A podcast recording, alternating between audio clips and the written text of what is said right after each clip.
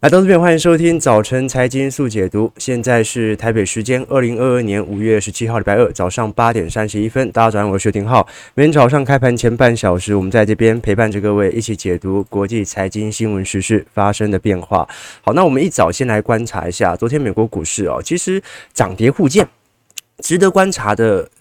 数据哦，是美国在五月份的纽约州的制造业指数哦，哦来到负值哦，负十一点六个 percent 哦，比市场所预期的十五点零还要来得低非常多哦，所以有没有可能目前整体的经济数据啊，比联总会所预期下滑的速度还要来得快，值得大家来关注哦。因为昨天高盛哦，哦也正式的调降对于今年美国的经济成长的预测值哦，预估今年的美国国内生产呃总值 GDP 哦，哦会。也成长二点四个 percent，二零二三年会成长一点六 percent。那原本的预期是二点六和二点二，也就是说，高盛现在陆续下调对于今年和明年的经济成长率哦，值得大家来关注一下后续对于股票市场资产的变化。这次高盛呢，也把年底的目标价从四千七百点下调到四千三百点啊，也就代表着啊，高盛认为还是有反弹的机会在啊，只不过啊，这个反弹的力度可能比我们想象中还要小。的非常多。好，那我们今天呢，就从几篇外资的报告啊，以及啊市场情绪面上的变化，来跟各位简介一下啊，到底现在市场上多数投行的想法为何？那最看空的当然还是摩根士丹利了。我们看到大摩。昨天所释出的报告当中哦，因为美国股市其实这两个交易日是有比较明显的反弹啦。哈。你看礼拜五这个弹幅也比较明显哦，但是摩根士丹利仍然认为，目前美国股市最新的上涨啊，只是熊市反弹啊，那未来呢还会持续的走跌。那现在摩根士丹利哦，其实把这一次的呃标普五百指数的目标值哦设在年底三千四百块，也就是说还有接近六百点要跌哦。哦，这个是大摩的一个看法啊。那现在其实我们从中长期均线来做观察，尤其是以两百日移动平均线哦啊，其其实你要跌到下方的支撑还有一段距离啊。这个大摩是从不管是从乖离还是从去估值的角度都在做研判，他认为经济衰退即使呃今年不发生啊，这个明年发生的几率也很大啊。那么现在啊只是一个死猫跳啊，反弹就急空点啦哦，这个是大摩的想法哦，但是小摩摩根大通的看法就不一样了哦。这一次摩根大通啊，除了持续的看多美国股市之外啊，昨天出炉了一篇全面看多中概股的报告。好，这一档报告啊，其实它主要针对旗下。摩根大通的呃，这个纳斯达克金融啊，就是这个。Dragon 啊，就是中国金融指数啊，就是它是一个啊纳指啊挑选出中概股当中最有竞争力的一些成分股哦。我们看到啊这一档这个成分股当中哦，目前所持有大部分都是呃大陆的一些呃科技概念股，比如说腾讯啊啊美团啊京东啊等等哦。那这些股票哦，摩根大通认为目前中国股市落底的情形已经十分确认，包括从信贷脉冲啊，也包括从未来上。上海即将解封这件事情，我们都看到一个非常明显的呃变化啊，所以摩根大通啊，在昨天呢，哈，居然呢。这个跌出所有投行意料之外的，因为现在几乎没什么投行还持续看好中概股，为什么？因为中概股都要回港交所挂牌了，对吧？啊，结果昨天摩根大通哦，居然啊，居然哦，直接看好中国股市，开始进行抄底措施啊，所以值得大家来多做一些观察。这一波随着中国疫情的解封，是不是啊？本轮的利空已经来到一个相对的低点，包括啊，目前中国央行、人民央行又是采取明显的货币宽松政策啊，所以。值得大家来多做一些留意哦。那接下来是美银的报告。美银的看法很有趣哦，因为美银在过去一段时间哦，就是有时候多，有时候空啦。哦。但美银我们都很清楚啊，它其实一开始是以放贷业务为主，后来是因为过去几年并了美林之后哦，才对于投资板块啊有更多的琢磨哦。那其实美银这一次哦，是一个针对散户给予的投资建议哦啊，基本上他认为哦，美国股市长期的牛市结构到目前为止啊，都还没有完全被破坏。其实它主要针对的理论是根据我们过去曾经跟各位所提过的原物料周期和生产力周期的变化。也就是说，这个市场上的股票市场哦，它有一个中长期的惯性存在。你说股票市场有没有可能连续好几年都无法创高，不断的平盘震荡？好，这个事件啊，这个状态是在股票市场当中很常见的。比如我们看到，在一九三五年到一九四五年的时候，当时接近十年的时间呢，啊，这个当时美国经历了。明显的经济大萧条，在二战期间，基本上股票市场就是一个持续长年期的震荡。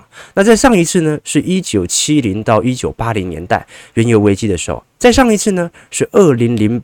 这个两千年一直到二零零八年左右啊，也是做一个明显的平盘的震荡水准哦。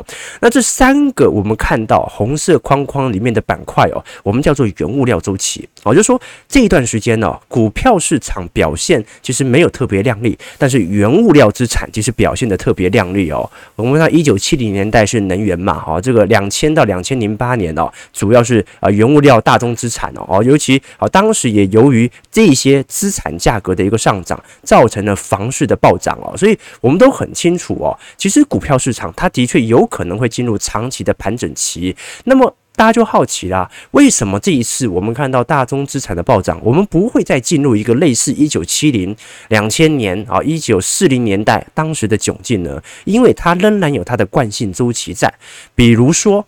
通常啊，我们看到股票市场持续的创新高，走出非常亮丽的牛市，通常要有二十年的时间。比如说一九五零到一九七零年代，股票走一个大长牛，而当时哦，大家最炙手可热啊，最常听到的股票。啊，叫做漂亮五十宝贝啊，就是当时的蓝筹股啦。啊，那我们当时所看到的，不管是这个拍立得啦，啊，这个打卡啦，啊，或者那种呃很实际当时热门用的产品，认为一定不会倒的公司，都在当时持续的股价持续的攀高，一直到一九六九年的时候泡沫破裂哦。再来呢，是一九八零年代到两千年的时候哦，啊，那个年代叫做 The Great Moderation，然后就是美国正式结束了越战的阴霾，然后苏联呢。也逐步的瓦解啊！当时美国股市持续的创高到两千年的网络泡沫破裂。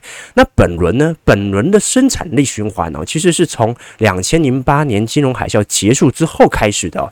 啊，从零八年之后哦，由于全球的通讯技术啊，由于啊低轨卫星、五 G 等等啊，我们看到其实到现在为止哦，如果是从二零零八年到现在，本波牛市才走了十二年，跟过去惯性的二十年。其实还有八年的牛市没走完。好，这个是美银给散户投资者的第一个说法和想法啦。他认为本轮的牛市至少还有八年到七年没有走完哦，所以。不用认为现在会进入停滞性通膨，因为市场有它的规律性。啊，所以很多人会想着啊，就说啊，如果我们把时间缩短，当时啊，在一九八九、一九九二到一九九五、两千年的时候，科技网络啊泡沫破裂之后呢，你看零一年到零八年的确啊，它主要涨的都是一些能源概念股，然后呢，从一零年开始呢，又开始明显的借由科技股来进行带动，所以如果你周期看得太短，你就会觉得哦，你大概每每十年就要一个循环，不对啊！你把时间拉长，会发现是每二十年一个生产力循环。每十年一个原物料循环，好，那所以这个时候美银提出的报告，我觉得就特别有趣哦，也值得我们散户投资者来多做一些参考哦。哦，这张图表哦，是从两千零七年这个海量货币宽松之后啊，整体美国股市标普百指数上升移动平均线的变化。好，那我们可以很清楚，这个股票市场啊，有时候会跌破均值，好，有时候呢它会超过均值，但是中长期来看，美国股市的上升水平的牛市结构，其实。在本轮牛市啊，没有完全的被破坏掉啊。这张图表很有趣，我们看到底下很多英文字啊，比如说在零八年的时候啊，啊，当时写啊呃，bear market isn't over，我就认为熊市还没有结束。然后呢，一直到二零一零年的时候，他就说我要等到下一次的经济衰退，我再来买进。到二零一五年股灾的时候啊，他说我。现在不能买啊，因为下一个熊市马上又要来了，而结果股市一路的创高。所以美银想要做这张图表给各位的一件事情，就是现在大家都在想说，我们要等待下一个经济衰退到来，但是没有人可以预测，我们只能从长周期来看，了解我们到底现在处于什么样的位阶。现在短期的乖离是不是拉得比中长期的上升平均线有点高？一对，没错。所以的确我们可以呃资金。觉得要回归均值再多投一点，但是整个大循环当中，是不是整个牛市结构仍然在上升？这是值得大家来多做一些留意和观察的哦。所以股票市场哦，它有多有空，它会有累积泡沫的过程，也会有泡沫破裂的过程，但它只有一点不会变，就是。啊，我以前跟投资朋友常常分享过一句话：人类的物质生活，就不断在进步，我们用的产品一定是越来越好，而且具有不可逆性。啊，就科技它本身是不可能退步的。但是，但是人类的精神心态哦，精神心理哦，从来没变过。不管我们经历过什么样的金融海啸，我们一定还会有泡沫破裂的一天。因为这就是人性，人性会有恐惧，也会有贪婪的阶段。OK，好，所以我们看到在过去呃几十年哦哦，这个美国股市哦遇到利空冲击之后啊所形成的效果，我们也从富兰克林啊这篇昨天投过的报告哦来跟各位做一些追踪哦。我们从标普五百指数来做观察，就当年度大跌了之后，我们讲进入熊市，跌幅二十八，现在标普差不多嘛。一九八七年的黑色星期一哦，在低档一年之后的报。报酬率大概是二十三趴，结果低档五年到十年的报酬率啊，分别是一百二十二和四百五十趴。两千年到两千零二年哦，的确摔得很重啊啊！但是在低档后的一年，涨幅也有两成四；低档后的五年、十年，也有一百零五和一百一十六 percent。各位要知道哦，零二年已经算是原物料周期了。这个股票资产已经不是特别受青睐的，当时主要是炒原物料，结果股票资产还是给予你不错的报酬。零七年到零八年以及长期投资的结果，我们都看得很清楚了。好，所以在过去一段时间呢，啊，有些投资朋友啊来跟我们做一些私讯询问哦，说，呃，你像现在通膨很高嘛，对不对啊？美股重挫啊，因为联总会的紧缩政策，那原因是因为通膨高嘛，那是不是要等到通膨降下来？再来考虑啊，进行资金的建仓呢，也不能说这种策略不对啦，因为交易策略很多种啊。你像我们是周期投资者啊，永远都是股票在下跌的时候才会买股票，股票上涨是百分之百不买的，对不对？好，所以其实你说到底要不要等到利空出尽再来进场，然后要如何判别利空出尽呢？其实很难说啊。比如说像上一次股灾，二零二零年，如果你是等到疫情结束再买股票，哇！那你要什么时候买？你现在都还不能买，对不对？你像一八年美中贸易战，你说要等到美中贸易战打完你才能买股票，现在算打完了吗？现在关税还在课是吧？你说要等到这个二零一五年上证股灾，你要等到中国啊不去杠杆，你再进行不进行监管，你再进行购买，那中国到现在也还在监管啊。一一年欧债危机，你说等到这个欧债的问题解决了，你再进行股票的购买。现在欧债的问题啊是越来越严重了，对吧？好，所以我们其实可以看到哦，每一次的股票的下跌哦，大家都有一堆理由不要购买股票。但是呢，很多人他遵照投资的理由，并不是针对市场的周期。但是周期投资者就是撇掉这一切短期上的消息，而判定到底现在的基期是高还是低，短期是高还是低，我们站在什么样的循环身上？好，我们先看一下美国股市昨天四大指数的变化。我们看到道琼工业指数上涨二十六点零点零八 percent，收在三万两千二百二十三点。标普五百指数下跌十五点零点三九 percent，收在四千零八点。呃，其实昨天美国股市道琼和标普哦，都算是呃留了一根十字线了，哦，没有太大的一个动作。纳指的部分下跌一百四十二点，哦，跌得稍微重一点哦，一点二 percent，收在一万一千六百六十二点哦。这个纳指也算是打了一个。类底部了啊，不过我们也看得很清楚哦，这个前坡的低点很远啊，前坡的高点更远呐，好，所以啊，这个算反弹吗？也不算，然后它就算是一个尝试着筑底的过程。那费半也一样哦，费半虽然快要碰到月线了啊，但昨天也是跌了一点六九 percent，跌了五十点，收在两千九百二十点呢。我们看到昨天呃，费半成分股普遍跌幅还是算蛮重的。高通跌了零点七六 percent，Intel 跌了一点一 percent，印才跌了一点二三 percent，美光跌了一二点零二 percent。昨天台积电 ADR 也跌了零点六 percent 哦，所以其实整个市场的结构啊，还是有非常明显的变化。我们比如说，呃，前阵子 Uber 才公布财报嘛，以及财测的变化，你会发现很有趣的迹象哦，在二零二零年以前。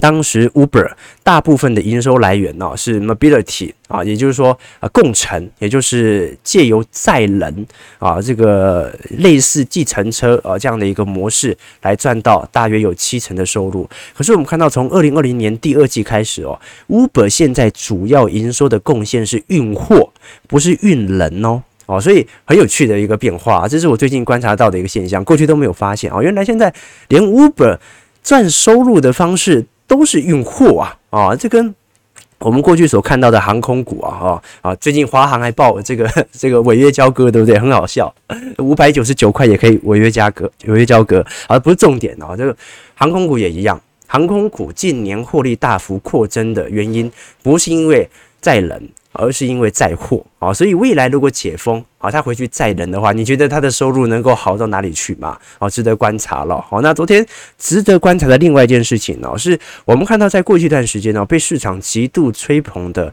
科技创新动能型的 ETF ARKK 哦，在昨天。正式的啊，整体绩效被标普五百指数给超越。你说，哎，不对啊，不是两个指数都在跌吗？对啊，但是 ARKK 跌的速度太快了啊，所以我们看到哦，这个二零一五年的时候哦，这档 ETF 啊刚刚挂牌成立哦，然后在一六年、一七年哦，其实整体的走势比标普五百指数还要来得差。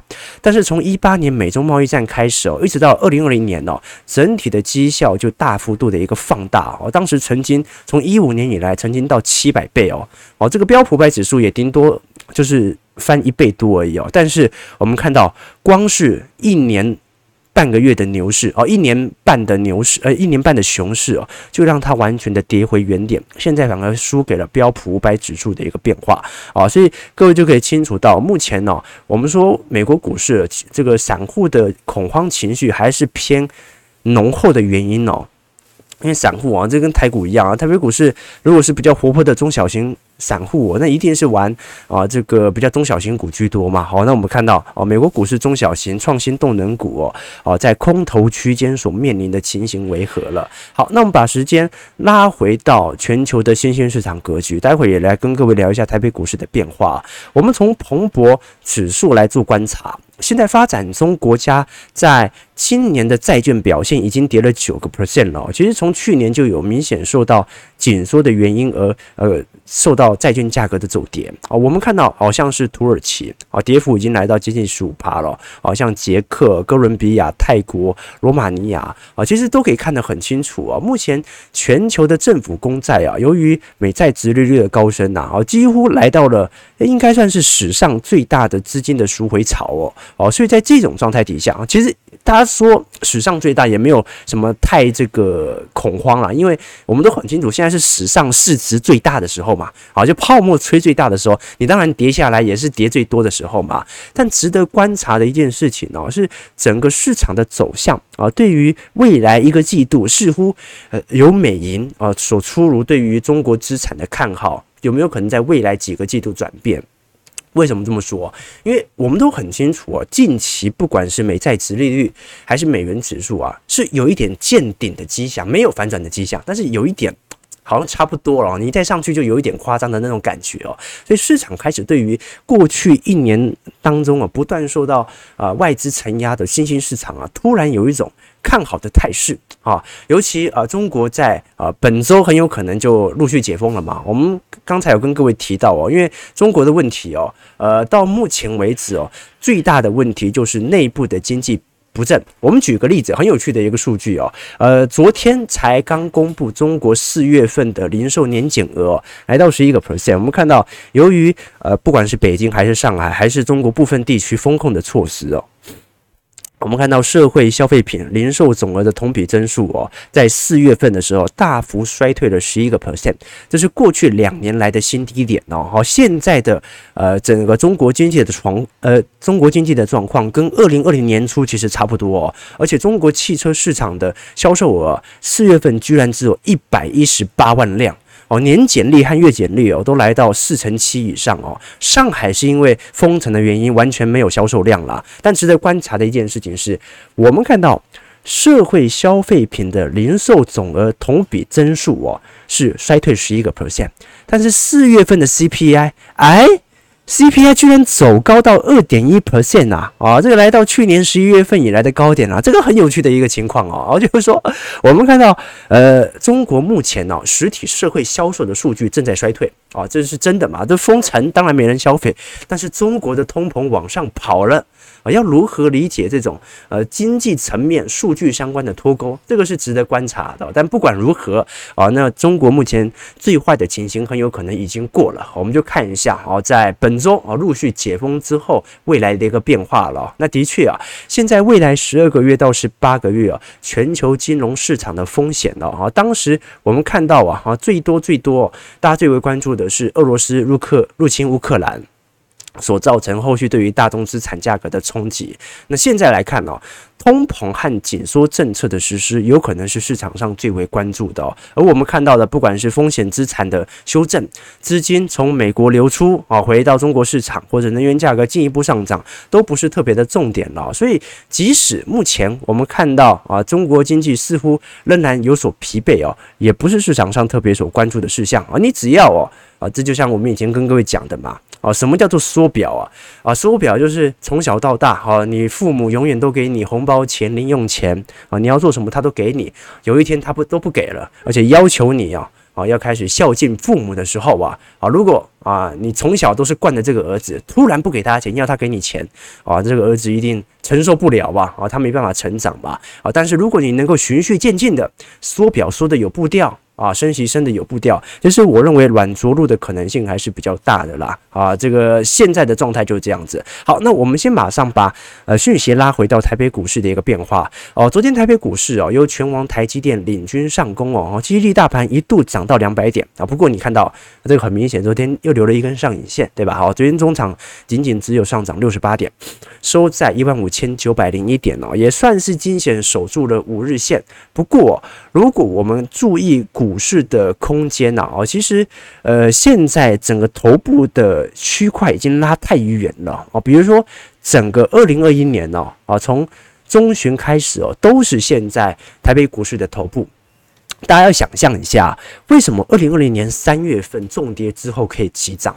因为二零二零年三月份当时新冠疫情爆发之后哦，当时大盘最低跌到八五二三嘛，啊，那跌了我记得三千多点嘛，哦，但是。急跌的速度太快哦，所以导致当时套牢量太少，因为跌太快了，呃，跌得有点啊，你看半个月就把这个台北股市啊，从啊当时万点以上跌到八千点嘛，所以落底的时间缩短非常多哦，所以到时候当时四月份、五月份反弹的速度就很快了。那台北股市啊，是从今年最高的一八六一九，加上去年一整年的套牢量，这样子一路跌下来哦。现在如果我们把过去哦。整个成交量加起来啊，大概是一百兆啊，投资朋友，所以上方的套牢量太大的情况底下，台北股市的反弹力度就没这么好哦。我们看到昨天台币哦，虽然哦。整体贬值力度哦没有持续的加大，但是还是在二十九点八块左右啊，那很有可能是跟美元目前的走升格局稍微有一点停歇是比较剧烈的相关呐啊，就是我们看到哦，台北股市在今年的卖压仍然还算是没有特别的大。我们从国际股市来做一些观察，各位可以看到哦，其实今年呢或呃二零二一年以来哦表现最亮丽的啊，反而是上证股市哦，因为前两年跌太凶了。好，然后接下来就是新加坡海峡指数，好，然后是台北股市从二一年的表现，还有七正七 percent 的报酬哦。接下来就是日经指数了。但我们看到哦，就是过去一年当中，各位应该还记得有一档 ETF 很有名，叫零零八八五哦，富邦越南啊。当时在去年的时候，我们看到绿色线哦，越南市场曾经是市场当中啊，尤其是亚洲市场当中哦，最为受到市场瞩目的资产价格。但是我们看到，从今年开始哦，这个补跌效果哇，比台北股市还要来得快，好，几乎整体的跌势啊，可以。媲美港股哦，我们看到港股哦，从二一年的绩效以来是表现最为差劲的，贬值到而这个跌幅来到两成六哦，然后韩国股市则是跌了一成一哦，所以我们看得出来一个比较明显的状态哦，就是说过去那些涨最凶的外资都在大幅度的调节，所以现在外资哦，它是怎么样？就是急着要现金啊，它也不要什么股票资产，它也不做什么资产移转了，它就是大量的把股票资产。转移为现金，那去年涨最多是谁？越南股市，所以现在越南股市哦，反而是卖最凶的哦。啊，那值得观察的一件事情呢，是呃国际级的主权基金啊，这个挪威主权基金，挪威主权基金是全球当中哦啊整体呃市值或者说拥有资产来的最大的哦。我们都很清楚，台积电现在是呃挪威主权基金的第七大持股哦。今年以来哦啊，其实跌幅也很重了哦。那挪威主权基金。现在来看哦，今年也卖了台积电大概有七十万张左右哦，大概是外资今年卖超七千亿的一半哦，所以其实我们看到台积电的卖压如此之重哦，如果细看外资了哈，你说高盛啊。大摩啊啊这些啊瑞士信贷啊这些呃这个投行啊卖的都算是轻，真正卖最重的哦就是我们所看到的挪威的主权基金。那当然哦，也由于挪威主权基金哦，它所持有的金融股哦也很多。你像开发、永丰、台新、第一金、和库金哦哦，在整体呃过去一段时间哦。其实受到一定资金的拉抬，那他要卖什么？他就是卖那些第一流动性好的，第二他卖了还能够赚到部分价差的这些股票哦，所以值得大家来多做一些留意，按观察咯。好，那我们现在可以持续来关注的，是我们都很清楚，现在随着股票价格的走跌哦，这个殖利率哦，大部分的。配息股哦，都是越来越高。我们先从零零五六来做一些观察哦，因为零零五六哦，最近很有趣的迹象就是受益人数在过去两个月哦，即使呃全球资产价格受到明显的承压，但是零零五六的受益人数还在狂飙哦。各位，我们我们曾经看着零零五六啊，从四十万人到五十万人，一直到现在六十四万人哦啊，所以买零零五六的人是真的越来越多了啊。这个台北股市内部。散户的接盘意愿是非常猛烈的。那我们从五六啊，因为十月份它才会除息嘛。那我们看到，其实五六去年填息速度很快啊，去年大概十月份，呃，大概也只花了，我记得不到两个月就填息完成了嘛。但是一直无法突破二一年当时的新高，呃，当时的前高哦，哦，当时第一波主要所进行的。这个高点哦是面板股嘛，第二波是呃第一波是航运股，第二波是面板股啊，所以零零五六的头部形成还是非常猛烈的。可是如果我们是以目前零零五六所持有的成分股的现金股利殖利率来进行观察，哎，各位可以发现一个有趣的迹象哦。我们把三档目前受益人数大幅度激增的，其实呃零零五六现在是受益人数最多，但是如果成长速度最快的应该是零零九零零啊富邦特选高股息哦，那这几档股票哦啊。这几档 ETF 啊，它的成分股都是三十档。好，那元大高股息呢？目前有十三档的股票哦，目前的殖利率已经来到八个 percent。呃，国泰永续高股息有六档股票来到八 percent，富邦特选高股息则是有八档股票，殖利率来到八个 percent。好，所以这些以高股息作为主要选取标的的 ETF 啊，目前殖利率都在大幅上升。那这是值得大家来多做一些观察了。除了零零九零零哦，啊，大家还是要稍微呃。这个紧绷一下，因为九零零哦，现在是八月份才会进行首次的配息嘛。虽然它是季配啊，但它去年才成立，要一百八十天的期间。但是因为它现在目前跌破发行价啊，所以可能配的息不会如想象中的还要来得多啊，因为。呃，如果它是跌破发行价，它就不能配资本利得，它只能配你领到的呃股票呃股息而已啊。但是呃，我们过去都看到嘛，你不管是零零五六和零零八七八，近几年哦，这个配的资本利得是越来越多了啊。你不要看零零五六高股息啊，零零八七八。国泰永续高股息都是高股息，所以它配给你都是股票股利，没有，它其实配接近一半都是赚到的资本利得啊，所以九零零哦，可能在今年八月份就没办法这么乐观了。但是不管如何，我们看到其实如果作为纯股族哦，在殖利率越高的情况底下，只要你购买股票的初衷没有改变啊，其实哦，好，现在并不是你进行停损或者停止扣款的时候哦，这是值得大家来多做一些留意的。OK。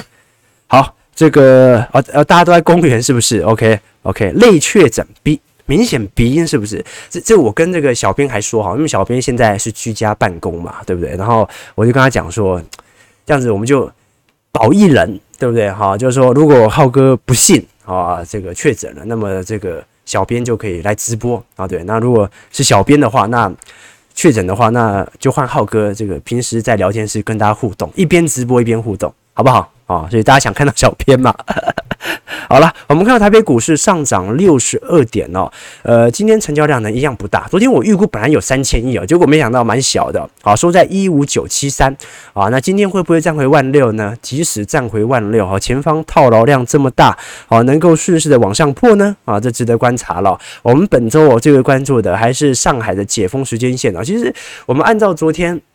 呃，上海所发布的讯息哦，今天已经开始陆续解封了啊，但是很多人说啊，那个是对上海以外的人所发布的讯息，不是针对上海人发布的讯息哦，所以我觉得值得观察了哈。主要是呃，目前电子五哥呃复工的情形啦，啊，目前这些电子五哥。呃，现在对于未来的复工的步调，都认为在六月份以前复工率可以达到百分之百哦。哦，那现在只剩下两个礼拜了，到底能不能达到呢？值得大家多做一些留意和观察了。好，我们节目到这边，我祝各位投资顺利，操盘愉快。我们就明天早上八点半早晨财经速解读再相见，拜拜。